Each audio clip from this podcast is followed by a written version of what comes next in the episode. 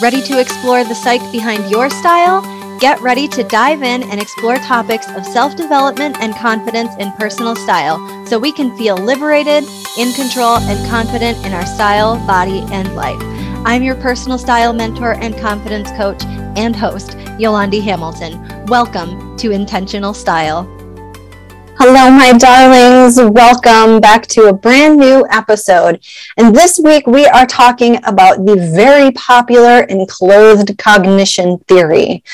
And we like to say what we wear is, well, there are two camps, I guess I should say. There are those who say it's super important, and those who say it's not very important, it's just clothes, I need to cover my body.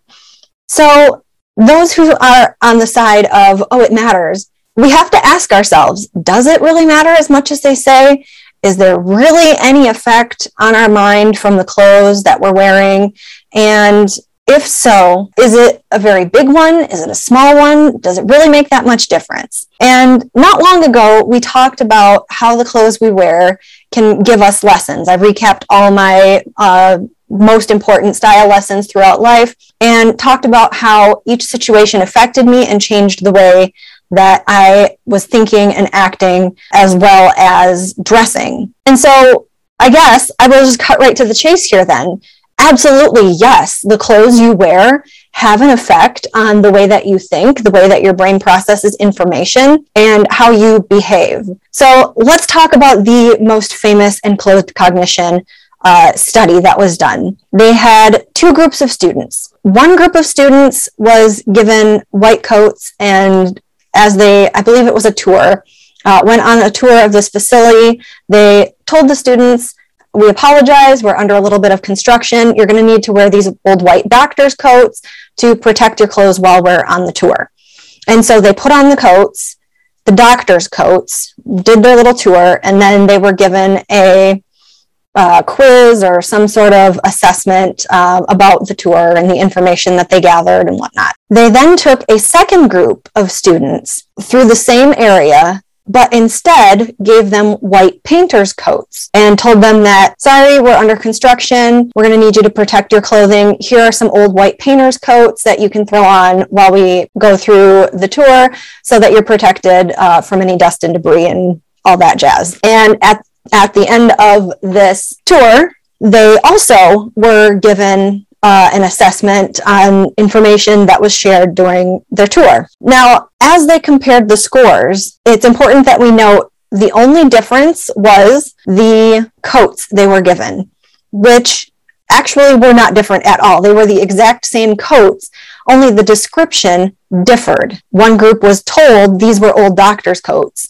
The other group was told these are old painter's coats, but they were the exact same coats, just given two separate descriptions to two different groups. And the group that was told they were doctor's coats scored higher on the assessments than those who were told they were painter's coats. Now, at first glance, this doesn't really mean a whole lot. It's like, okay, so the first group did better in their doctor's coats, whatever. What this points to is something that I feel like we all inherently know and inherently kind of live by is that we are constantly assigning meanings to literally everything. So this here is a woo friendly community.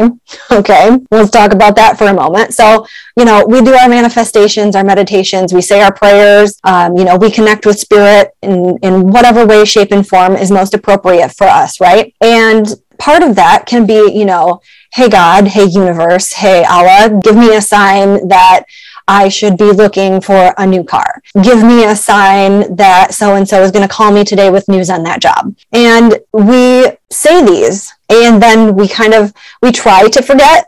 we say, you know, oh, I'm not looking for it. I'm not looking for it. But what actually happens is our reticular activating system is activated now. We've said we want to see uh, a green plastic cup when we walk down the street today or something that tells us that so and so is going to call us about this job. And now, everywhere we go, our brain is looking for that green plastic cup, even if we're not totally consciously aware of it. And while the brain is looking for this cup, we try and uh, sort of dissociate from the whole process that, like, we're not actually looking for it even though we are. Like I said, subconsciously, the brain is uh, very alert and very aware as to uh, what it needs to take in to the brain and process and what it needs to take in and kind of like dump straight away and not really process it uh, up to the conscious level at least. So with this, what that means is our brain has these traits that we have gathered from things all around. Actually, back that up. So, what this means is that the cup that we see, we walk into a cafe and someone's holding a, a green baby cup and they're, you know, giving it to their kid in the stroller. We immediately go, Oh my God, there's the green cup. I found my sign. We made that green cup mean something because we were looking for it, right? And we do the same thing with all kinds of objects. We associate them with previous events. I don't like to eat chili cheese fries because I went to a restaurant once and they made me sick. True story. And chili cheese fries are one of my favorite things, but I will no longer go to this specific restaurant and get them. I will try them at other places, but always with trepidation because I now have assigned the meaning of illness to chili cheese fries from that experience. And we do this day in, day out with everyday objects. Uh, red cars mean good luck. Black cats mean bad luck. We can assign just about any trait to any item we want to. And the clothing that we wear is absolutely no different. The clothing we wear also gets meanings assigned to it. That red dress that is off the shoulder is sexy. That business blazer is professional. That sneaker is super casual and is my lazy shoe day. We are attaching meanings to literally everything and not just the meanings, but also what those meanings represent. For example, going back to the doctor's coat, we assume that doctors are intelligent. Doctors know a lot. They have gone to school a long time. They have a lot of information rolling around in their great big noggins. And therefore, wearing a doctor's coat transfers that intelligence to me, or at least boosts my intelligence. And while we're not consciously sitting there going, I'm going to wear doctor's coats because it will make me smarter, the brain is making those connections for us. So when we put on the doctor's coat, we think, well, we don't actually think. Our subconscious automatically begins to make those connections. It says doctors, doctors equal smart, smart equals uh, getting high scores on tests. I'm taking a test now, therefore I'm going to get a high score because I'm wearing a doctor's coat, which makes me smarter. And the brain is so good at wiring connections and linking things together. Sometimes that even maybe not don't go together, but it does it. And so we have to be very aware of the things that we're putting on ourselves. If we are constantly wearing casual clothes, what is that saying about our level of motivation? And the level of motivation that we are giving ourselves or that we have decided we uh, deserve or want to have.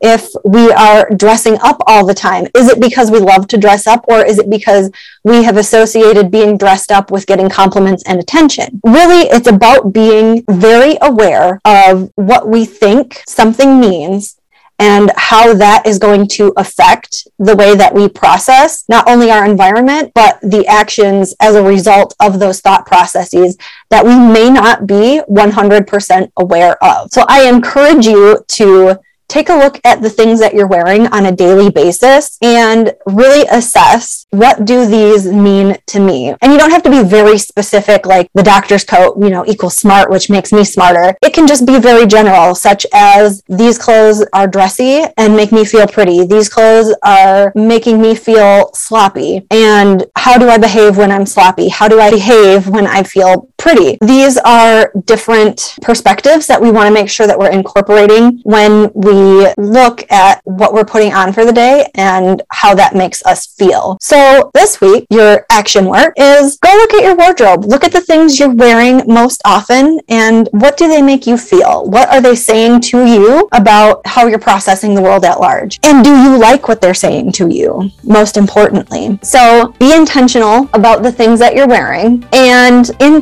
turn, live a more intentional life. That is the moral of today's episode. So go out there, examine those clothes, maybe do a little journaling around what they mean to you and why, what meanings you're attaching to the clothes, and how that makes you feel and act. And as always, my darlings, mind your style. Bye.